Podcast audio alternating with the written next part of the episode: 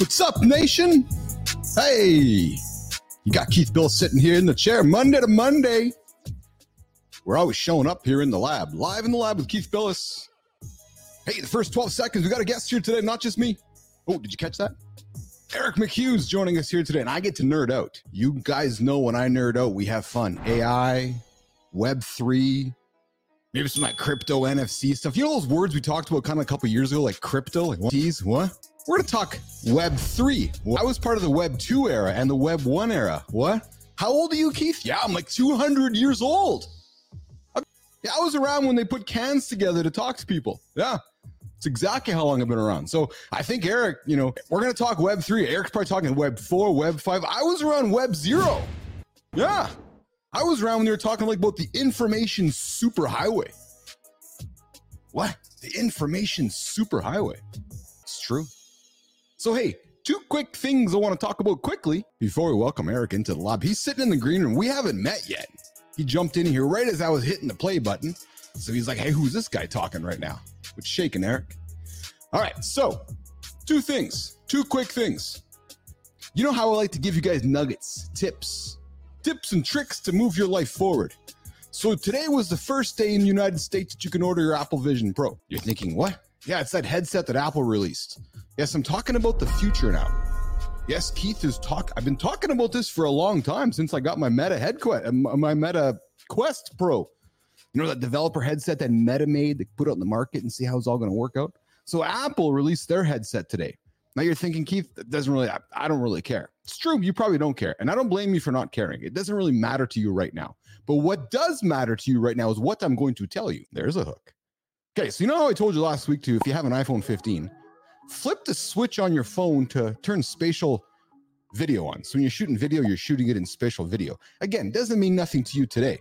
But in a few years from now, when you have your future computing platform, your future spatial computing platform, all the content you're creating today, you're going to go, holy shit, that Keith guy, thanks, man, for telling me to put that headset, put that switch on. The second thing I'm going to tell you today is exclusive news leaked last night in the information. I subscribe to it so you guys don't have to. So iPhone 16 coming out next year will have a physical hard button right here. Why? So people start shooting video this way. Why? Because you're seeing the cycle of life happen again. You're thinking, what? What are you talking about, Keith? Well, you see, I was around long ago when we had these TV sets that were square. Then they went to this way. And then society just adapted along the way. And then a few years ago, this platform TikTok came out and everyone's like, hey, I want to watch videos this way. So we all started watching videos vertical. Well, you see, what's going to happen is that we're all going to go back to capturing videos horizontally again, because it's going to be the best way for us to capture that content in our headsets and our spatial computing devices. To do that, Apple's going to put a hard button on their next iPhone, which is going to encourage, perhaps not force, but encourage all of us to kind of start shooting our videos this way again. Why? Because advertisers don't make a lot of money on advertising this way, but they make a hell of a lot more money advertising video content on videos that watch this way. So you're going to see over time the TikTokization of content moving back to horizontal videos again, and it's going to be precipitated by a physical button. Trust me, mark it in your calendars. January 19th, Keith made the prediction, Nostradamus. 1 year from now, we're all going to be shooting videos more like this way. 2 years from now, we'll be shooting more videos this way. 3 years from now, we're all going to have headsets. Anyways, second thing, before you invite Eric back in the room, I saw posting on LinkedIn. You know how much I love accountability, public accountability, and believe in public accountability. I saw somebody out there today give you a life hack, which was one of the best ways you can move your life forward is to not state your goal publicly and to do it in silence. Ben Meer, sorry, pal, disagree with you, man. The highest way to achieve your goal is to state it publicly. 70% chance of stating your goals publicly is going to mean you're going to achieve them. So don't rogue around in silence. Have the courage, state your goal publicly, look for an accountability partner. Hey, I'm here. Let's go achieve it. You can achieve anything, but you got to state your goal. All right. So my goal now is to move the conversation to the guy sitting in the green room. He's been patiently waiting, watching me yitter, yatter, probably flipping his iPhone around, trying to find the switch. We're going to welcome Eric McHugh into the lab. We're going to move my attention this way. You're going to flip the screen on and welcome him in. You guys know how it works. There you go, my friend. So I'm glad we recorded that because I'm looking for an audience, Eric. So maybe you're my audience. You got to tell all your buddies, all your friends, say, hey, you got to tune into this Keith Billis guy. He's like a cheap ripoff of Joe Rogan on steroids from Canada. No, I'm not on steroids. Yes, I'm from Canada. And no, yes. I'm not Joe Rogan. I'm better than Joe Rogan. I'm Keith Billis. You're the I would say Joe Rogan is the number one Joe Rogan in the world. And you, sir, are the number one Keith Billis in the world. And no one can compete. There you go. Nor should they try. Brother, where are you joining us from today? I'm from Los Angeles, California. Nice, nice. Yeah. Oh, so you're from the heat. I'm from the, oh no, it's not heat. It's just the perfect weather. Constant year round, 70 degree, always sunny, a couple clouds, drops below like 60, and that's when people really start complaining. That's awesome. That's so I like to set up the conversations with my guests to make my audience care and care about you and have them invested in Eric. So if I got to get this off the table.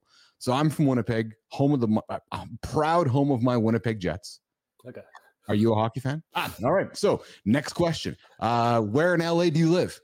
I live in a beautiful town called Palos Verdes. It's a suburb, so it's good for hiking, good for the beach, good for all that stuff. It's good for like outdoors. It's a very peaceful, quiet place, which I love.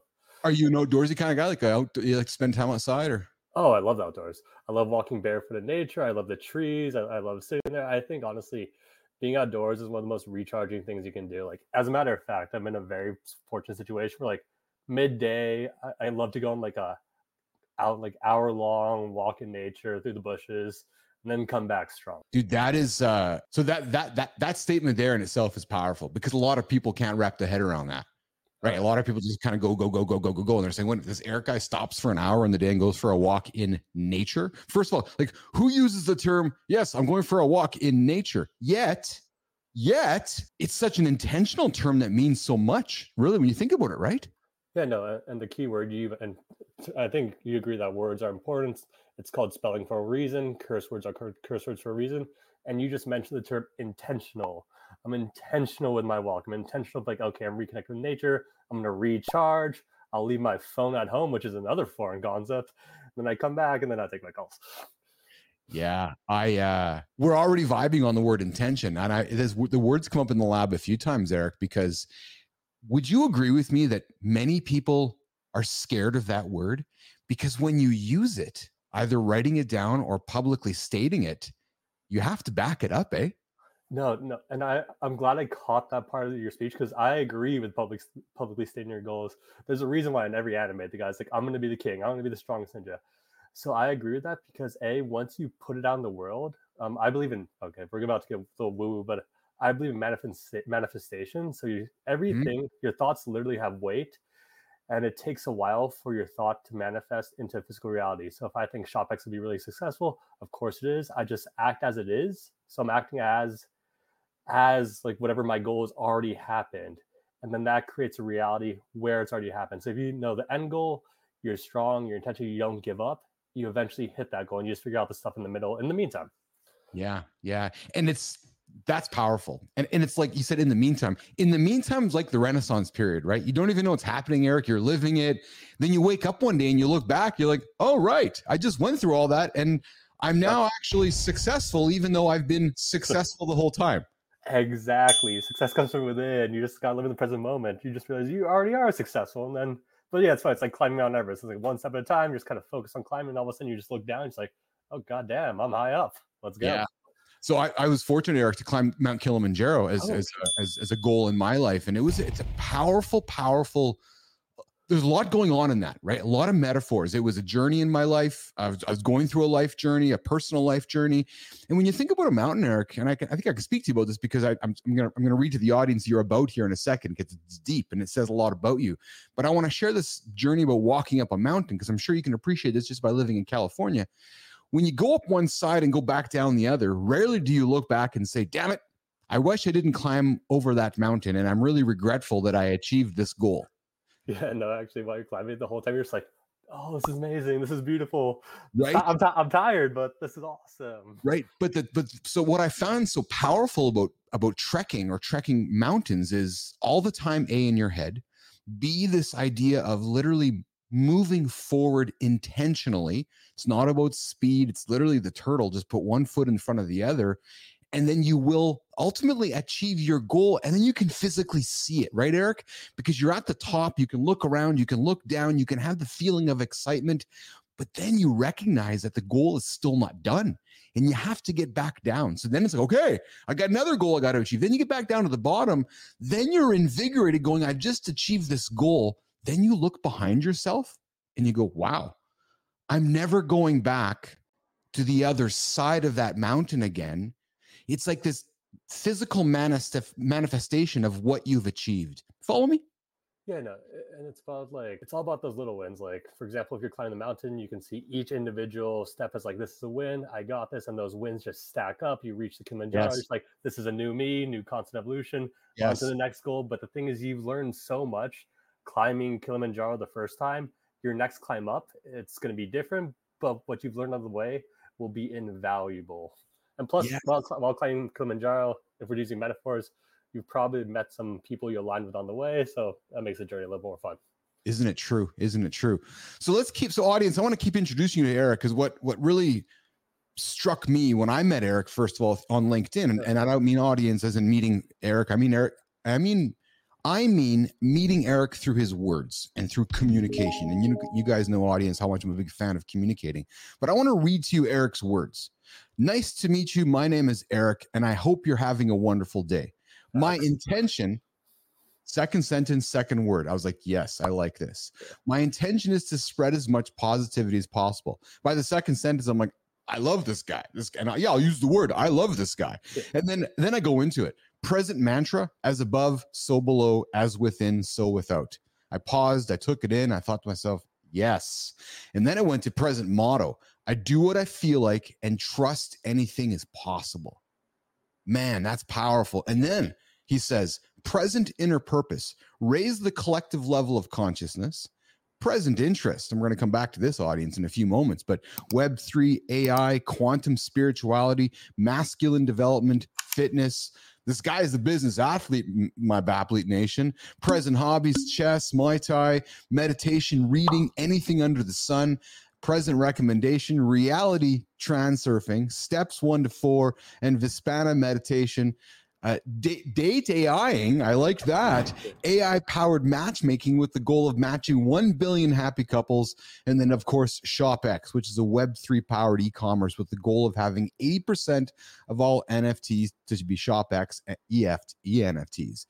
And then he ends it with, if you want to find the secrets of the universe, think in terms of energy, frequency, and vibration, from Nikola Tesla. So I'm a Tesla owner, owned one of the first roadsters on the planet. I'm all about public accountability. The guy's stating his public goals here. I'm all about Web3 and AI. I'm like, yeah, I get all this. And he's talking about present mantras. I do what I feel and trust anything's possible. I'm saying to myself, me and Eric are lined up at the hip before I even talk to this guy. Yeah. Do you... have you heard of the do you believe in frequency and vibrations and all that jazz? So yeah, for your audience, I believe everyone is spinning out a certain frequency or vibration, whatever you want to call it. So each emotional frequency, it's like a radio. If you tune to a certain frequency, you attract that radio station. So if you're sad, you're happy, you're angry, whatever, those are different levels of frequency, and you can measure those.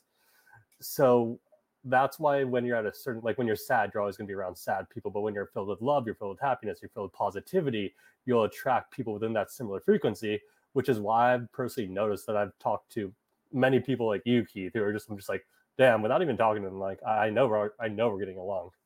Yeah. There's an energy, isn't there? Oh yeah. No, energy, everything is energy. And you can tell, that's why honestly, positivity is so important, because just negativity is sticky and contagious, because sometimes you're talking like a negative person, you're just like, I'm drained. Yes, I wish you the best, but I'm still drained. Yes, positivity is also contagious, which is also my main reason for going on podcasts, because it's also super fun just to talk random shit with people. But B, it's if maybe our conversation raises a little level of happiness of just one of your listeners, that person is slightly happier, they go throughout the day, they give an extra smile to the person throughout their day, that raises their level of consciousness, and then it creates a chain reaction of just positivity. So I think that's a cool concept.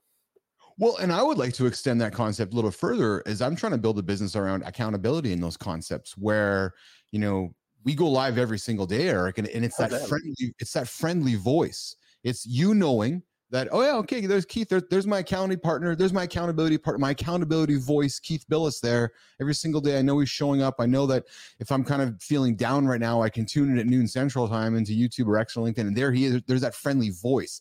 And that's what we're trying to do with this, which is giving people that positivity, that comfort on, oh, yeah, right, okay, yeah, okay, right. I can get to the moment right now. I can get to the moment right now, right? You know what I'm saying? Yeah, dude, you're 100% right. And I didn't know you feel. I didn't know you show. You create a show every day. I can't tell you how important it is to show up daily.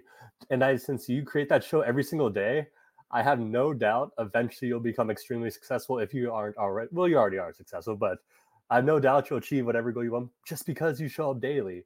And people pay attention to that. Like, for example, let's say I don't know your listener count or whatever your goals are. Let's say you have 50K listeners today. Let's say and you show up daily for the next 2 years. You grow up to 1 million.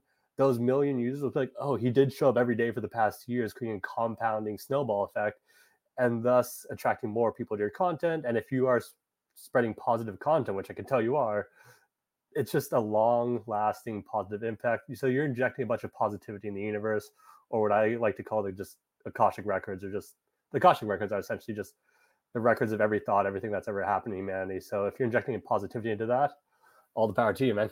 You're crushing it. Thank you. I will tell you, excuse me, it's conversations like this and it's guests like yourself, which are the fuel for my energy on days where the energy is absent or the energy is, I need to manufacture it to show up. And I don't say that to lie to the audience, because we all know that, every day is not easy. But I always say to everybody, just show up, because as long as you can get your foot into the gym, I'll use the gym metaphor. Yeah, that's the best one. That's the best one for that.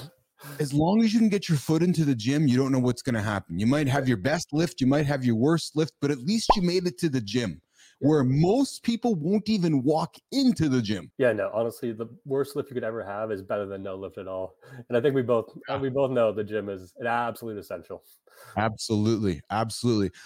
Eric, I want to hang on energy for a few moments with you. So when and where in your life did you discover that energy was a foundational value and principle for yourself? Was it through parental influence? Was it through reading? Was it through a mentor? Was it through your own self-discovery where you started recognizing that there's more going on here and you wanted to learn more about what was going on? Because it's a very nebulous topic that people sometimes know. People most of the time have a hard time wrapping their head around it. Yes, I know that's a good question. It honestly was one of those things, like when the student is ready, the teacher approaches, and it didn't happen all at once. Like I would say, like the evolution from like 9 to 5, I had a 9 to 5 job. Then cryptocurrency broke me out of that mold, put me into entrepreneurship. That I got surrounded by really smart people, founding really successful companies, which was fantastic. Being surrounded by like an incubator of like 10 different companies, I could just learn from tons of people. Kept that going for a bit, and at that point I was reading pretty much everything I could get my hands on. And then the first thing that brought me into spirituality was a close friend recommended a book. It was A New Earth by Eckhart Tolle. And at that point I'm just like, okay, energy, spirituality, what is that, woo, whatever, but I'll read the book. And it turns out I just resonated extremely well with the book. Then I started seeing more and more content in that line, started researching more and more, started watching all the YouTube videos, and then I just kind of played the algorithm in my favor. And a couple months ago, I went to so this is what really kicked it wide open. Mm. A couple months ago, I went to a 10-day Vipassana Noble meditation retreat in Joshua Tree, California. Wow. So that's like 10 full days, full silence, no phone, no nothing, no books, no writing. You're meditating every day from like 4 a.m. to the night. And so you're going introspective. It's hard. Like, it's hard work. But then when I came out of that, I was just like a whole new person. And then here we are. So it's like I always knew the information. Like it's one thing to know the information. It's like I always known everything was frequency, vibration, all that stuff. I knew like the chart, how like anger, whatever, shame is like a resonant frequency of 50, anger, fear, and blah, blah, blah. Those are around 200. Love's at 550. So I always knew that like factually, but it's another thing to actually live it. And once I started living it, that's when the magic really started happening. Now I can realize I could just like think something and it would happen. And then I started just attracting the most positive people in the world, not just you, Keith, through like podcasts and whatever. But like I was at at the gym, like people approached me as like, you're the man, give me like a fist bump. I'm like, oh, listen to Ram before. I was at a ghetto sandwich shop, which I love. and I mentioned the word ghetto because it kind of matters, but like in this ghetto sandwich shop, like some guy with like basketball shorts down to his knees was quoting Eckhart Tolle. I'm just like, this never happened before, but I think it happens. I just never would have noticed it because I'm not on that frequency. And now it's just like a snowball effect. I'm just like, oh damn, this is a good thing for me. Let's keep going. And of course, it's not all easy. There's some dark parts, like integrating your shadow, integrating like the dark parts of you. Just like, oh, that exists. This came from this trauma, blah blah blah. But it's a long, fun, spiritual process. This is fascinating to me. So, was there a like when you looked in your own mirror in the past, Eric? Yeah. Was there parts of yourself that you weren't liking or weren't happy with, and was it a reflection and a recognition that you needed to have that awareness to do something about it? No, it was never that. When I look in the mirror in the past, I was like, whatever, you can do better. Okay. But now when I look in the mirror, it's like, oh, you're exactly where you want to be. And if you want to try something trippy, if you're ever having a lucid dream, look at yourself in the mirror. That's a trippy. I bet. I want to talk about the Joshua Tree experience. And as as you were talking about it, I'm reflecting upon my experience of climbing a mountain. And when I tell people about that, people are like, oh, I could never do that. I don't know how I'd imagine going 9 days without a shower and climbing up a mountain and shitting in a paint can and all those. And then I hear you explaining to me the Joshua Tree experience. And I'm now putting myself in the shoes of the people saying, oh, I'd never climb a mountain. Because I'm thinking to myself, wow, 9 or 10 days of complete silence, no phone, no internet. And I just want to make sure I heard you clearly. So from 4 a.m. until darkness, it's complete silence and just meditation? Yeah, so there's a set schedule. So 4 a.m. you wake up. So it's a center. And it's just like the mountain where it's like, no one ever thinks they can climb the mountain. No one ever thinks they would go to a meditation retreat. And you know how you start? You just start climbing the mountain. Or you just sign up online. It's like, well, I signed up. Looks like I'm going. And then you just like drive there. It's like, what am I going to? I don't know. I go there. It's okay. The facility's pleasant. So yeah, the structure of that is you have your meditation hall. Oh, and from a business perspective, the structure of the business side is really fascinating. It's a great lesson in scalability. So the center itself, there's one center in India, and there's a bunch of satellite centers in Joshua Tree, California. For the user, it's completely free. Mm-hmm. And they get funded from previous students. So I can only, if I wanted to donate, and I do donate to the center because that's great value, I can. But if you wanted to, you couldn't because you're not a student. All the food, everything is free. It's locally sourced through donations. And the service workers are past students who come back to support the program. And what's cool is I could drop you off. Let's say you have a shift in 5 minutes, you have your first shift. I could drop you off and you'd be able to do the task you needed to do, serve the food, do whatever, do the cleaning, because it's so intentionally direct, like the directions are on point. But back to the experience. So it's 10 days, noble silence. You have a meditation hall. Women and men are separated into different sides. You have a meditation hall, a dining hall, and you have your own individual room and a walking path. That's all you have. You wake up at 4 a.m., you start meditating. You're on gong time, which is pretty cool. So yeah, like I turned off my clock at the time, so I just kind of lived by the gong. It's like, okay, gong is ready. That means there's dinner. Oh, gong, that means it's hard meditation. Oh, gong, I guess it's my walk time. So yeah, it's from 4 a.m. to around like 8 a.m. And then you have a discourse, which is again, a cool experience. So the main teacher, some guy named Goenka, he's passed away, so he's dead. But it's all done through video. And he's so on point in his lessons. He knows exactly what you're going through, even though he died like 10 years ago.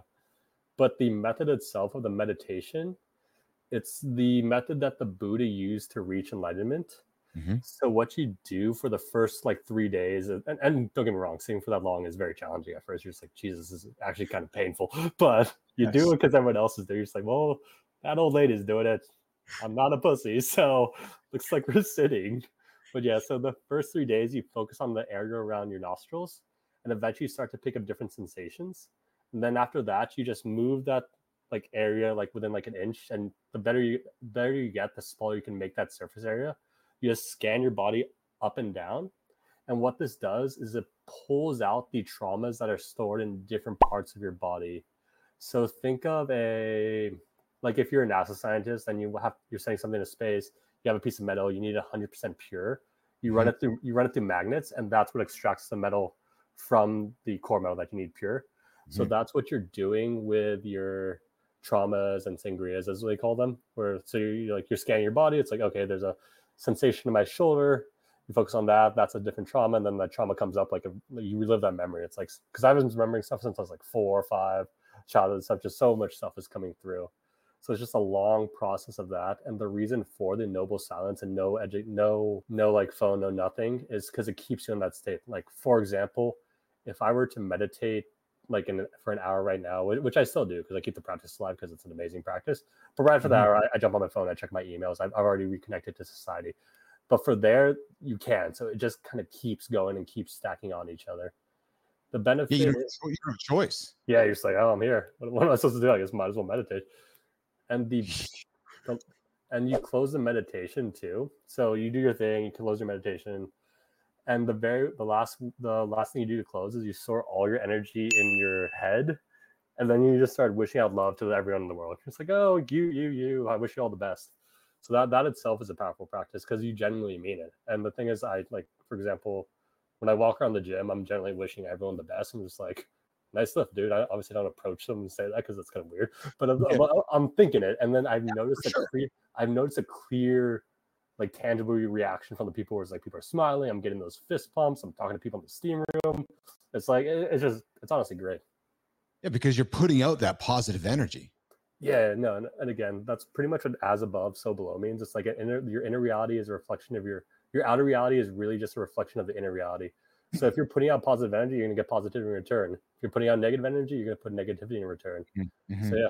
Continuing with the retreat, curious guy over here. So are you actually not talking to anybody for 10 days, or is it just you're not talking to anybody during certain periods of time? So if you really need to, the full 10 days, it's so you show up a day before and you leave a day after. That's not included in 10 days. So people think it's it's 8 days. Nah, it's a full 10. If you really need to talk with someone, you can schedule time. There's a 30-minute session period where you can schedule time with your teacher just to get tips on how to meditate. So that's really it. But in terms of your other students, you're not talking with anyone. You're not even supposed to look with anyone. So during those full 10 days, I didn't speak to another student. I did one session with a teacher because I just wanted to get her advice on how to meditate better. But other than that, no talking, no looking. You're just kind of walking around. It's funny because I'm just over ants in a colony. And the group of people who go to that stuff is extremely diverse. For example, my two friends were, one was this guy who just I make 10K a year. I travel and do service jobs, and I just climb mountains. That's what I love to do. I'm just first of all, that's awesome, dude. And then the other guy's he was a high level advisor for pretty much all the major software companies, LinkedIn and whatever jazz. He's yeah, I ran teams of 20,000 people. My friend just did this. My friend who's a high level at Apple, he quit his job with his wife. They moved next to a Vipassana meditation retreat center in Chicago. They started a cabbage farm. They bought the land next to the cabbage farm, the land next to the retreat center in Chicago. They made it into a cabbage farm, and now they supply the center with cabbage, which was just that's a peaceful life. Isn't it though?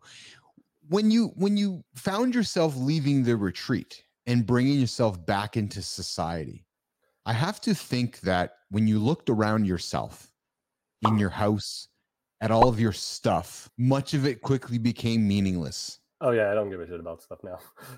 I like experiences. Don't get me wrong. I enjoy vacations. I like going to the beach, but in terms of physical stuff, let's say I have a watch or a Rolex, I couldn't care less. And it's better that way. I'm much happier. Before, I'd want a Lamborghini and all that stupid stuff, and now I'm just scooter, Lamborghini, bicycle, my 2 feet, whatever is fine. So for me, it's as long as it kind of functions. My laptop, you can't see it right now, but I dropped it a while back, and now a big portion of the screen. You know when you drop a laptop, the pixels die. I'm just I have no need to. I have no need to replace it. It works fine, type of thing. Where it's it is what it is. Could easily replace it. I'm just nah. Yeah. Well, and it's a good segue to ShopX because you're creating a business for tomorrow about digital ownership of digital items, which is where I believe, tomorrow's generation holds more value anyways, which is in two things: experiences documented digitally, and then digital ownership of digital items. you know, and you know, you heard my monologue with the Vision Pro. Like, it's inevitable that we're moving towards a faceless computing future, and if it's just anybody wanting to debate that with me, just has to look at the history of the past. Yeah, so they're wrong. Just for the Apple Vision Pro, just look at what they did with the iPhone. I think they're doing with the Vision Pro. They're following. They knew what worked with the iPhone. They're following the exact method for the Vision Pro, meaning it's like expensive right now, and the rich people can have it, no one can have it. But 5 to 10 years, I think everyone's like, well, not everyone, but like most people will have a Vision Pro, and that'll be a cool thing. And the dating app thing I'm working on too. We'll go back to ShopX. I just want to bring it up because we're talking the Vision Pro. We're already building out within the app. So if you have a match on dating, instead of meeting in person, have a FaceTime call. We want to be one of the first apps where you can meet in virtual reality. So smart. Because you know, it is the what I find. So this is where I'm gonna start nerding out with you. Yeah. Where I find people can't wrap their head around this is that back in the olden days, we didn't have social media and we weren't so immersed in the internet where we were talking about all the time. So when the internet was being built, there wasn't this whole conversation happening on the sidelines saying, "Oh yeah, there's technology being built and we're all going to use it one day." Whereas right now, we're all using the internet to communicate, to live lives, while at the same time you're building tomorrow's technology that just seamlessly is going to blend into today, and nobody's really going to notice it. Yet it's happening and it's around us. Do you follow what I'm saying, Eric? Yeah, no. And for tomorrow's technology to be successful today, like going back to the shop example, for that to be fully successful, I think people have to be using it without even knowing they're using like Web3 or crypto or NFTs or anything like that, which we're not there yet, just because the whole space has some catching up to do, but that's our end goal. But that's a generational thing. And I was thinking about this morning in the gym myself, because I knew of our conversation coming up. And I was thinking to myself that you are, you know, fortunately or unfortunately, however you want to put it, but you're building, you're building a business that is on kind of, it's a generational business, because people like myself and my parents and the boomer generation is not relevant to you whatsoever. Yet there's so many of them still on the planet looking around at you going, what's this guy doing? Right? So you're going to keep, but you're not my product market, so just stay away from me. Yet there's still billions of them on the planet. But then you look at my generation below me, and then the one, you know, and my kids, they're looking at your stuff going, Web3? No, that's just how things work. NFTs? No, that's just how I own my digital items. You see what I mean? So it's you're having to kind of root out the people that you're like, no, I don't care about you guys not caring about crypto or Bitcoin or NFTs, because this is what the future is going to be. Yeah, no, you're 100% right. And it is kind of annoying because a lot of the C-level executives and that type of stuff, they are the older generation. So we have to separate what an NFT is to what an ENFT is. But yeah, my younger cousin, he's in high school. He completely understands it. He understands the product intuitively. He's like, oh yeah, I get it. It's almost like your, here's some business advice for you, my friend. Oh, sweet. Thank you. I ran a social media company for a few years. I started it from nothing, sold it, did pretty good for myself. But here's what I'm thinking for you, right? Your CMO right now is the guy or the girl just graduating right now, right? Or they're just going through school right now. Like that CMO that's waking up one day going, I'm going to have a career as a marketing executive that's growing up with these technologies. That's your customer you're looking to talk to, frankly. It's my kid, 17-year-old kid. No, dude, you're 100% right. Like from the dating set, and we have a good CMO graphic designer, but from like the dating perspective, the people who run our social medias, like the TikTok and video content and the Instagram and that stuff, they both just know way more about like TikTok. Because like for example, like me, the other founders are around like 30 years old. None of us have TikTok. Where the guy just who took control of the TikTok, he's just crushing. He knows exactly what to do. He knows how to play the algorithm. It's like, yeah, you go, go succeed. Yeah. So yeah, right. That's the ideal CMO for a lot of companies going forward.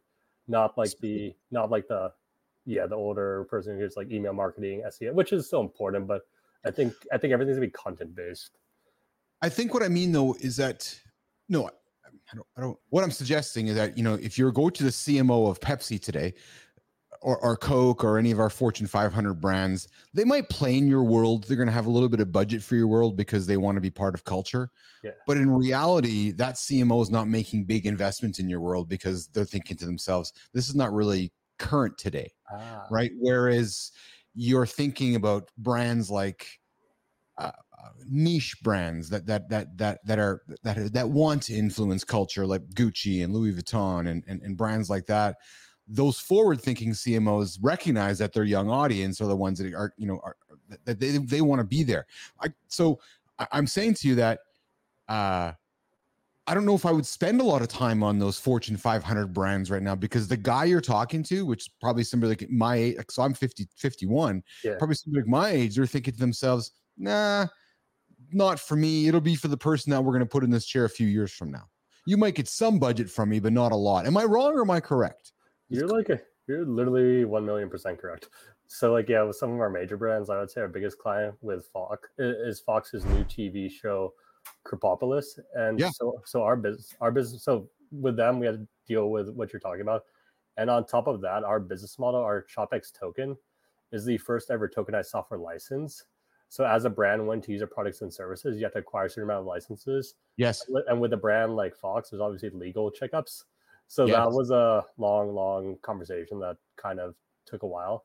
Whereas the newer niche brands, like the hip brands, like the brands that sell like the Supremes and all that stuff, they're just like they get it much quicker, and they can act much quicker too. Yeah, or the brands that are being born today, like for example, like the Mr. Beast brand, right? So we all know Mr. Beast is not one guy who's some YouTuber. We all know Mr. Beast is closer to Procter and Gamble or Unilever than an individual YouTuber, right? But it's those brands that I think are being born today that recognize that your technology is the underlying purpose of tomorrow's business. Yeah, Free Alpha. We've actually been in conversation with Mr. Beast for years, and he follows our Twitter account. Not saying anything's coming from that. It's just that's been fact. Yeah. So, but yeah, like a Mr. Beast, like they get it pretty instantly. So, okay, brand loyalty pass, bam, let's go. And then the reason it's so powerful for Mr. Beast is because once the NFT is created, like let's say it creates an NFT Mr. Beast loyalty pass, that's a connection between him and the customer for life. So whatever benefits he wants to add to the pass, he can. So it's just a way to keep the core community within the Beast community or whatever influencer or whatever brand just strong. Mm-hmm, mm-hmm. Eric, I think that, you know how in the last, I don't know, 24, 36 months, maybe even 48 months, there's been this push for micro subscriptions.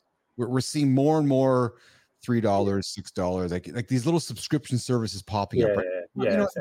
Right. That's really been within the last 4 or 5 year phenomenon, right? As the Apple App Store and web services and so forth. I would suggest to you that this subscription services model on the internet today is like hybrid electric cars of tomorrow. It's that compared to NFT. Let me finish my thought. Today's subscription models are tomorrow's NFT models, but still described as but still disguised as subscriptions. I'm not explaining myself very well, but because people like myself and the generations older than myself want to know what a subscription is. And still want to digitally subscribe to things, but yet there's this newer technologies, Web 3.0 technologies, NFT technologies coming out, which are largely the same thing, just done differently. Yeah, I can see that, where like the NFT is the one that enables the subscription. So for example, with the Fox show, we'll use that example because I think it's the closest one. You have the Crab Chicken NFT, you get certain benefits, you get merch, you get exclusive access to content. So that could easily just be filtered, like switched up to be a subscription NFT where it's like, okay, you have NFT, you get your monthly whatever article or video or whatever you want to do with more perks. But is the challenge for your business, Eric, the naming though? Because somebody's going, I don't want, like, so if you just said to me, here's your digital membership, is that not telling me the same thing of what an NFT is when I'm like, I don't really give what an NFT is. Just tell me what am I getting? Well, it's a digital membership, Keith. Here's what it is. Oh yeah, no. On sales calls, unless they actually understand crypto, then I'll use NFT. But we try to avoid that word NFT as much as possible because it doesn't really matter. We just call them loyalty passes. We're just like, just loyalty. They're next generation loyalty passes, and here are the benefits. This is why it's successful. It's easy to set up, and then we take it from there. Because you're right, and this has been like a bane of my existence over the past like 3 years in the bear market. Yes. Imagine if you're talking to like a 50-year-old executive, whatever. It's like, okay, we have this NFT loyalty program. Here are the benefits. And then he's like, well, aren't like 95% of NFTs scams? And you're just like, yes. Well, aren't like, what good is a $500,000 monkey for my customers? It's not good. So what we've done is we differentiate from NFT to ENFT if we want to go that differentiation, where the ENFT is an NFT with e-commerce value. So for our brands, the customers purchase the pass or NFT because of the e-commerce utility that comes with the pass, not because maybe it'll bump in the future. Eric, were NFTs and are NFTs a scam? No, some are, but it's more so the people. I mean, NFTs are a neutral technology. It's more so the people behind NFTs. So yes, there are some scams, but obviously there's some legit ones. Like, for example, the Magpark, they're an e-commerce brand in Los Angeles. They launched their NFT pass for their customers, like a gold, silver, bronze style pass. Over 50% of the users were 100% brand new to crypto. So they wanted the pass. So they learned the technology. They bought the pass. They're happy. And today's Friday. Yeah, no, they have a specific hat drop that just happened. And if you hold the pink mocha pass, you can buy the hat. If you don't hold the pink mocha pass, you can't buy the hat. And which is valuable for this brand because it's like a limited, it's like a hypeware, it's like a Supreme type store where their biggest issue where bots would come up and buy that inventory instantly, resell in the secondary market. But now the NFT pass 100% purchases or 100% blocks those bots. So yeah, so you have a pink mocha pass, you can buy that hat today. If you don't, if there's still availability, you can buy it on Monday. So I wouldn't call it a scam because the customers are getting real utility literally today. But some are scam. As you're explaining it, and I've been doing a lot of research as of late in terms of in product market fit and researching markets, et cetera, et cetera. It's clear that if you're launching an NFT program, who your audience is. Like you're not launching an NFT program to a bunch of 40 or 50 year olds. No, you know what I mean? Like, no, like it's really clear who, when you're going to a brand and saying, hey, we're launching an NFT product or an NFT solution, your audience is baked right in front of you. If your customer base, and I like that you mentioned like Supreme, like Fear of God, those are perfect. I think those are the perfect use case right now. And as the technology gets easier and easier, like long-term with the Sephora, we use the tech where it's like let's say Nike uses the tech, mm-hmm. You just buy the pass. Because right now you can purchase with a credit card. So we are making it easy for the customers. But let's say Nike launches a gold, silver style pass. My mom needs to be able to buy that pass without even knowing she's using an NFT. So that's when they can come in, but we're just not there quite yet. So might as well focus on who you can focus on. Yes, but you're right. When you mention a brand like Sephora is doing some NFT work, are they not? I'm not sure if Sephora is, but like the Tiffany's, a bunch of the major brands, what they're doing is they're dipping their foot in the water. So they're doing like small test cases, which I believe is a huge positive because this is what drives the NFT technology forward. I would say the biggest issues right now in cryptocurrency, and if you're in crypto space, you'll probably agree. It's like, there's no incentive for normal people to get in. It's like, why would I ever purchase this? I don't need to. And B, the user experience is pretty terrible in all cryptocurrency. Like, imagine trying to bridge a coin where it's like, okay, I sent my money here. It's not showing up. Who do I ask? I don't know. Let's check Reddit. And you have to find this one specific person who had the same problem like 3 months ago. It's like, okay, I'm not an incognito, or not that, but yeah, you get it. So for that, absolutely. So those are the two biggest issues. And with the big players in the space, I do believe they believe it's the future. Their customers just aren't there yet, but they have the knowledge, the money, the talent to make, and they can send their customers to a shitty user experience. So since they have the capital, they want their own programs to be successful. They'll make it easier for the rest of the people in the space. And I can talk about a failure too, or not even a failure. We were going to launch an NFT pass with a wrestling brand called Impact Wrestling. So they're like they're a WWE brand. We got nice, you know Impact. Shout out to the Impact team. They're fantastic. Yeah. So like they're pass. So they downloaded the app. They got the licenses. They created the creative. The pass collection was going to be like a Mickie James pass, like some of the wrestlers. Or if you're a fan of Mickie James, you buy the pass. We created a token gated Discord channel where you can chat with the wrestler. You get some autographed merch. All that cool stuff. We did the PR release, and then it's probably still on their Instagram or their website or something, but within the comments, they got ratioed really hard. They're like, what is this? We don't have the NFT, blah, blah. And they got ratioed where it's like, no, F this. And then they canceled because of that, because their customers weren't ready. And this was right around FTX too.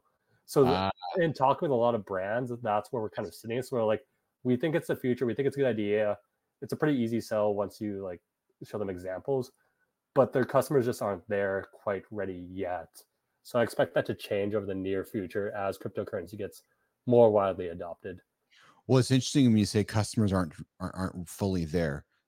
So again, I go back to hockey, my local hockey team here, the Winnipeg Jets. I noticed about 24 months ago, they released some NFT collectibles on an NFT shop pro platform, I think it was. But then the momentum and the chatter died away. And I was talking to somebody a couple of weeks ago, and he essentially said the same thing you said, which was our customers really aren't ready for this discussion yet. And FTX and Binance and the whole publicity around all of that scamminess just discouraged a lot of people. No, and like honestly, they're right. Like I don't blame the people at all, because they're just like, it just made this whole space look bad.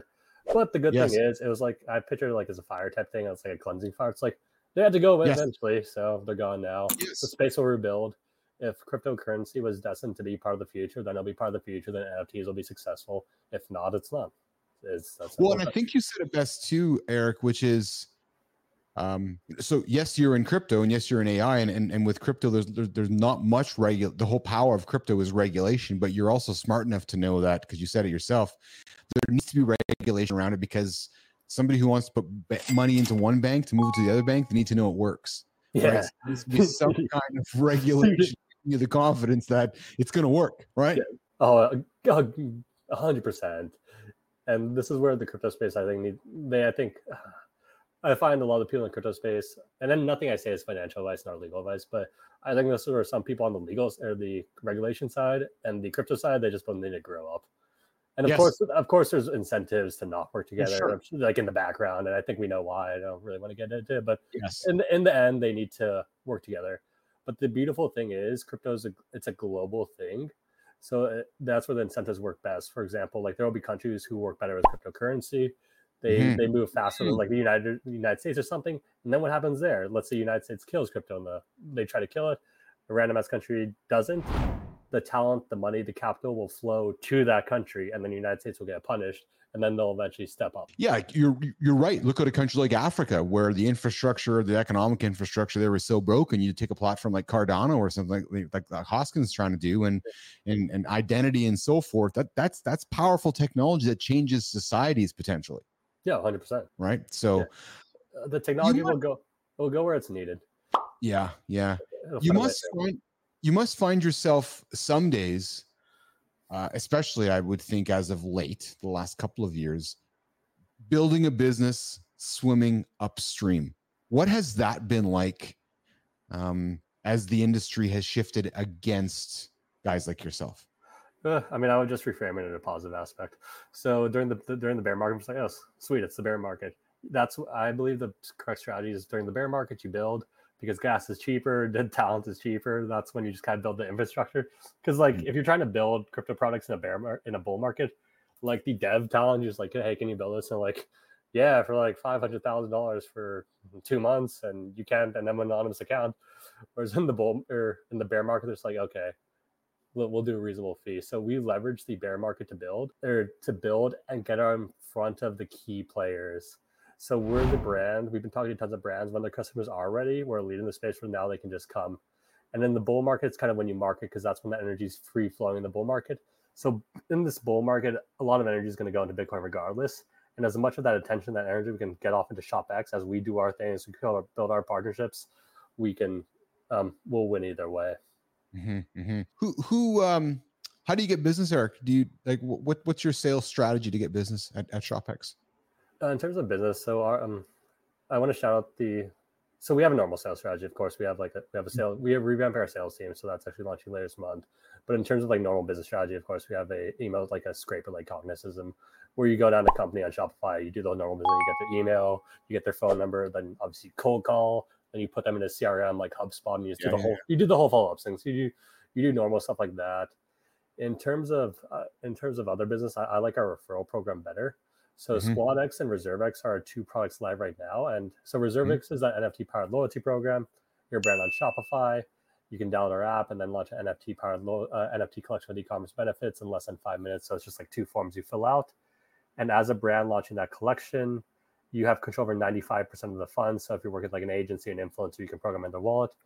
ShopX earns 5% of that. So that's how we make our revenue. Mm-hmm. And then 2.5 of that we share with our SquadX community for helping our ecosystem grow.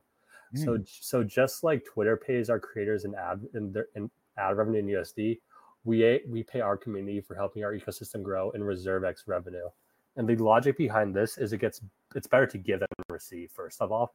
But as ShopX gets more brands, brands get more and more mints, ShopX earns more and more revenue. The community itself, they get paid more and more Ethereum. They're posting, they're like then they're being annoying on like brands, Twitter accounts, Instagrams, like they're tagging them like, hey, you guys need to work with ShopX.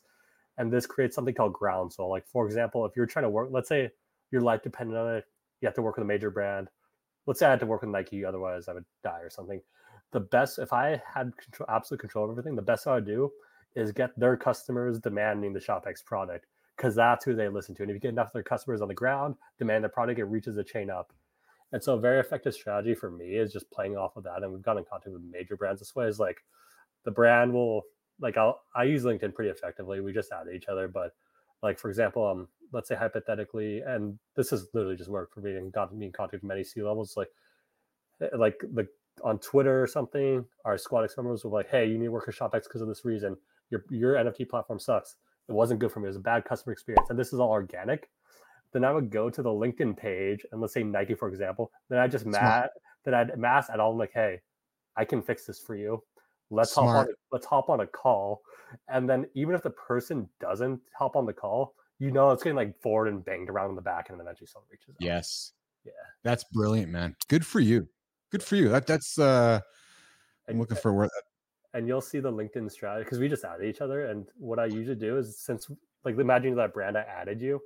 So now LinkedIn pushes me higher up in the in your algorithm. And so I post daily content on LinkedIn. So I just exist. Yes. The name of the game is consistently existing. So just like you post, yes. you do this podcast every single day. Yeah. I do a LinkedIn post every single day for that. Good for you. Speak of your LinkedIn growth. I see you've done exceptionally well at it over your time. Is that your number one technique, which is just post every single day, find your audience and post? I mean, in terms of social media, I just one platform, and LinkedIn I'm the best at. So I usually do my LinkedIn posts and base the ShopX Twitter posts off of that. But yeah, no, I've been posting every day for years. If you scroll back all the way down to the post, you'll notice that for the longest time, like I get 0 likes, I get 1 like, I get myself liking, I get like my mom liking it. But eventually, it just starts picking up, and then so I would LinkedIn. I would mass add people. Like I'd use my weekly invites and just be friendly, add value, and then eventually people just start interacting with your stuff. And then some people reach out to you and join like a LinkedIn engagement group where it's like, hey, it's a group of Web3 people. If you do a post, comment here, and we'll support you if we feel like it, type of thing. So yeah. It's just a consistency thing, and it pays dividends too. Because if we're trying to get a new member to the ShopX community, I'm just like, hey, just check out my LinkedIn thread. I'll give you enough information, ShopX. Because for ShopX being a crypto project, like you can't tell anyone to go purchase a crypto project. Like if I told you, I'd be like, "Hey, go buy this." You're like, "I will never buy this." Yes. What you have to do is plant the seed for you to research it yourself, and then like it's like sales. It's a touch point thing. It's like, okay, I've heard of ShopX. Why is the ShopX license price increasing? Oh fuck, I've heard about them. I missed my point. Then at that point, you got the FOMO, and then you buy a little bit, and then usually after you buy a little bit, that's when you research the product yourself and you either sell or become a long-term holder. Yeah. Hey, Eric, I want to be respectful of your time. We're coming from the top of the hour. Do you have time for a couple more minutes or questions, or do we have to wrap up? No, I have time. Excellent. This is a fun conversation. Awesome. Thank you. Yeah. AI. So in your neck of the woods, well, north of your neck of the woods, about 15 months ago, Sam and the gang released ChatGPT to the wild and changed the whole world November of 2022. Yes. You're now sitting here 15 months later. GPTs are running rampant. I just built 10 last night, different agents for my business here doing different things. Love it. I love it too. It's so convenient. I know. So let's go there. Talk to me about how you are weaving AI into your business, how you are weaving AI into your life, and think of my audience and tease them with techniques and tips on how it's changed your business by saying, yeah, we don't have to hire a human now. Nothing against humans, but we can use this to complement the human. Or talk to me about AI. Correct. So in terms of AI, and for your audience, I have my secondary company is Dataing. It's the first ever AI-powered matchmaking service. But in terms of ShopX, AI just absolutely crushes it with, first of all, the first easy thing is just copy. So like, and when you're creating like email flows, like let's say you're trying to make sales, what you want to do is create a bunch of different sales, like email flows, release 5 into the wild, see which email performs best, and just kind of track the numbers and optimize for there. So in terms of quantity of content, you can scale up like crazy, and you can keep editing from there. So I can write my email. It's like, okay, this email A performed worse than email B. Why do you think this is? Oh, can you please edit this to make it simpler, make it kinder, make it more happy, make it blah, blah, blah, blah, blah. And you just kind of content bomb and just like there. Graphically, it's been super easy too. So you can create graphics at scale. So in terms of the SquadX community, we have a bunch of SquadX members using AI to leverage that to create graphics and post it all over Twitter, which is cool because they all have different ideas what's ShopX is to them. Like one's posting like a little Wall-E type bob, was like just like a little shopper. One's creating like a massive Emerald City. One's creating like Batman stuff. So they're just leveraging that to do their things. Something I want to do in the future is create a AI agent. So this is what we're building now. It's like AI influencers, just to create a bunch of funnels. So we'll just create a bunch of influencers, base them off AI accounts, and then just have them lead back to either ShopX or dating. So yeah, I view AI as just like a tool to let it's. Again, some people get all doom and gloom about it. It's like, oh, it's like Terminator type thing. I don't view it that way. I view it as just view it as simply as a tool to leverage to save people time. So like if I were to start a business right now, like let's say I wanted to start a business like 5 years ago, it's like I have this great idea. I personally am not very good at graphic design. I am copyright. I'm not the best at either. But now I can just get my idea from my head to a live product just much quicker with less people and less overhead, which is important. As like you just, you know, I like to learn every time I get into a call with somebody here, and I'm actively learning as I'm listening to you. And you said something that piqued my interest. Using AI influencers for lead funnels. Expand on that. Yeah. So if you look at whatever let's use Andrew Tate, for example, or pretty much anyone, what he has become is an influencer for his course to monetize that stuff. So his strategy was and this is something I'm doing in the background of the podcast too, but his strategy was he created content throughout the years. So there's tons of Andrew Tate content. And then he clipped up that content, created a bunch of different accounts, pushing his content all over the internet from like random ass accounts, hundreds, thousands. And then all that the social medias picked up on his like hashtags and all that stuff. And they picked up on him being popular because of the algorithm thought, hey, this guy's popular. People are sharing his stuff when it's really just him. And then it started pushing it to the general public. So that's his strategy he did. I think you can create more with AI. So for example, if I wanted to, I haven't done it yet just because of time, but you can create AI-based influencers. They can create daily content. They can do this automatically. And then you can have like, because once you build an audience, then you can kind of sell stuff to them. And for me, it'd be pretty easy them to like, depending on their specialty, whether it be Web3 crypto, to send them to ShopX, or for the dating app, I think it's going to crush it where it's like you have an audience of just chicks or dudes. And then he's like, hey, sign up for this cool AI dating app and just link in the bio and just let it run in the background. This came from an original idea from a start. And this is because everything always circles back type of thing. But I've noticed like an idea always comes back in a better form. So yeah, there's nothing original. It's just, you just rehash old ideas, make them better. Yeah, like in a previous startup, we had something called the Growth Engine. So what it was a bunch of just Instagram accounts. You could program a message and it would just start blasting. Like for example, I'd have 100,000 accounts or whatever. I would say, hey, okay, search hashtag Los Angeles, whatever. And they'll just start DMing all those hashtags, a specific message from all these accounts. Of course, Instagram didn't like that, so they kept just banning it, and it was kind of bait and ass. But that concept with AI, because the whole point is to send attention back to whatever referral link we're selling.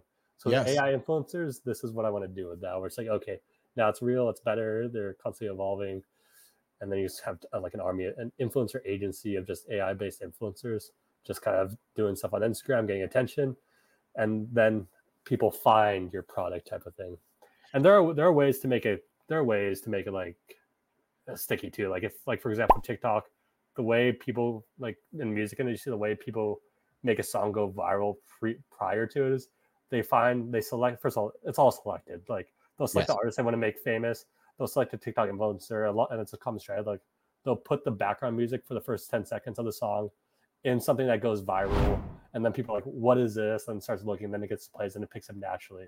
So if we can get people like an influencer using like the dating AI service, or just like having a ShopX thing in the background type thing, it's like, oh, that's kind of cool. Because again, you can't force anyone to tell them. It's like if I say, "Hey, sign up for this dating app," they're like, "Shut up, AI, no."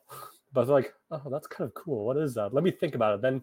Then it has to be their own decision. Where it's like, oh, this is a dating app. And the thing is, I'm cool with doing that because I view ShopX and dating as positive companies. Like dating is trying to find people love in the sense like it's an app where you link your social media. It creates an online profile based on your digital footprint, then it'll match you with someone who has a similar digital footprint, and hopefully it puts the users in the position to find like happy relations. I view that as a problem that needs to be solved, and I view that as a positive thing, and however they want to find that. Interesting. Eric, you mentioned at the beginning of the call, you're in your 30s. 30. Raging in reverse, though.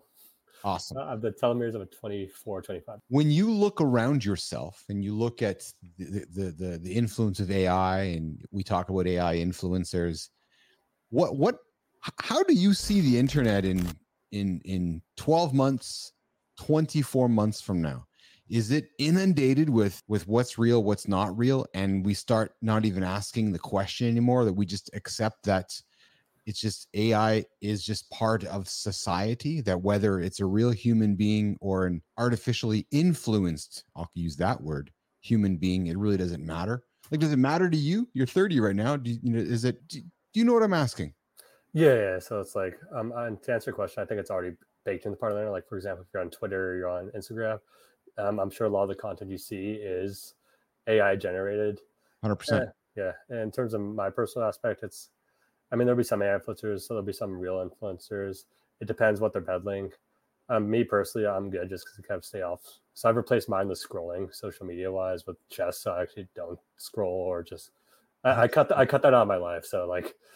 hold on. That's again, I love nuggets. Yeah. You said to hell with scrolling. I'm putting the scrolling down and I'm going to go play chess.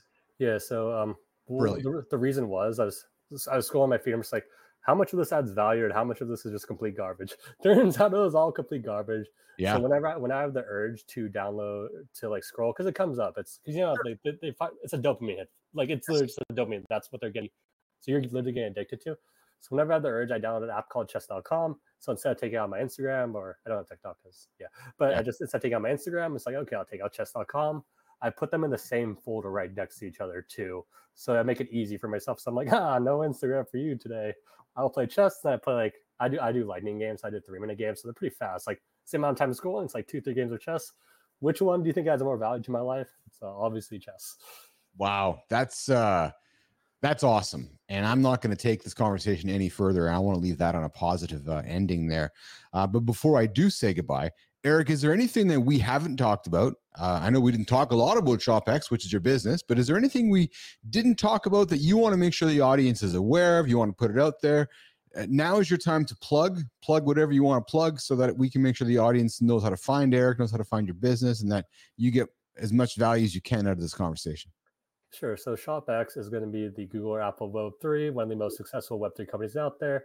Long term, we're going to have 80% of all NFTs be ShopX NFTs. If you want to research more, you can look at ShopX.com, ShopX.co. And we have the first ever ambassador program that pays you in ETH. So check out SquadX if you want to join that. Dataing is the first ever AI-powered matchmaking service. Our goal is to match over, I want to do 1 billion happy couples. Nice. And our goal is to spread love. That's going to happen because it's inevitable. If you want to learn more about dating, dataing.io, and we launch February 14th because that's obviously a good day to launch. My personal goal is I want to be as helpful as possible. So if you ever want to just chat Web3, AI, or just talk fitness, health, or just whatever shit you want to talk about, my personal Instagram, I may not get to immediately, but like if you see me a DM, I do try to actually respond to real people who aren't just trying to sell stuff. Awesome. Eric McHugh, thank you for joining me here today live in the lab for an exciting, wonderful, enlightening conversation. I thoroughly enjoyed it. I hope you come back sometime. Oh, dude, I'm super down.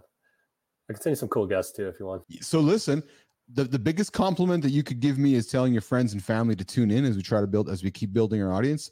But the greatest compliment you could give would say, hey, to any guests, you're like, you got to go sit down with Billis. You got to go sit in the lab. You got to go talk with the guy. Great conversation, interesting questions, curious conversation. So yes, anybody you think that would sit well with me, I would love to welcome them in here. And you're in LA. So there's probably a few people in the neighborhood that you live in that could probably come sit here. Yeah, no, I'll definitely send some people over, and we'll definitely reshare and do everything we can to get eyeballs on this podcast. Awesome. Okay, so here's how it's going to work. I'm going to stick you back in the green room for a quick second. I'm going to move my attention to this camera over here, go say goodbye to the audience, then come back and walk you out. All right? Cool. Hey, all right. Great conversation. You guys know how much I like these ones. We get all nerdy and stuff. It shows my well-readness. like, what? Yeah, it shows that I read stuff. And Melissa's like, Keith, do you read books? I'm like, no, I don't read books. I don't even know how to read. She's like, what? I'm kidding. I read all the time. I'm proud of myself for being a well-read individual, so I can have interesting conversations with guys like Eric McHugh. We know where Eric's at, shopx.com. If you're interested and intrigued by Web3, not even Web3, digital memberships. Let's just stick with it. Digital memberships that have digital ownership. Go look up our guy, Eric McHugh. We know he's got some good stuff there. And if you're looking for some dating stuff, February 14th, dating, D-A-T-A-I-N-G. I'm probably it up, but you can find Eric on LinkedIn, find him through me on LinkedIn, but check it out, ShopX dating, and come back and check out with me next conversation I have with Eric. I'm here every single day, and hey, Eric tells me if I show up every single day, I'm going to give the confidence to you, my audience, and to people that don't even know yet that I'm here every single day. So I'll see you tomorrow, live in the lab, live in the Business Athlete Performance Lab, Monday to Monday, LinkedIn, X, and YouTube. See you guys tomorrow. Ciao.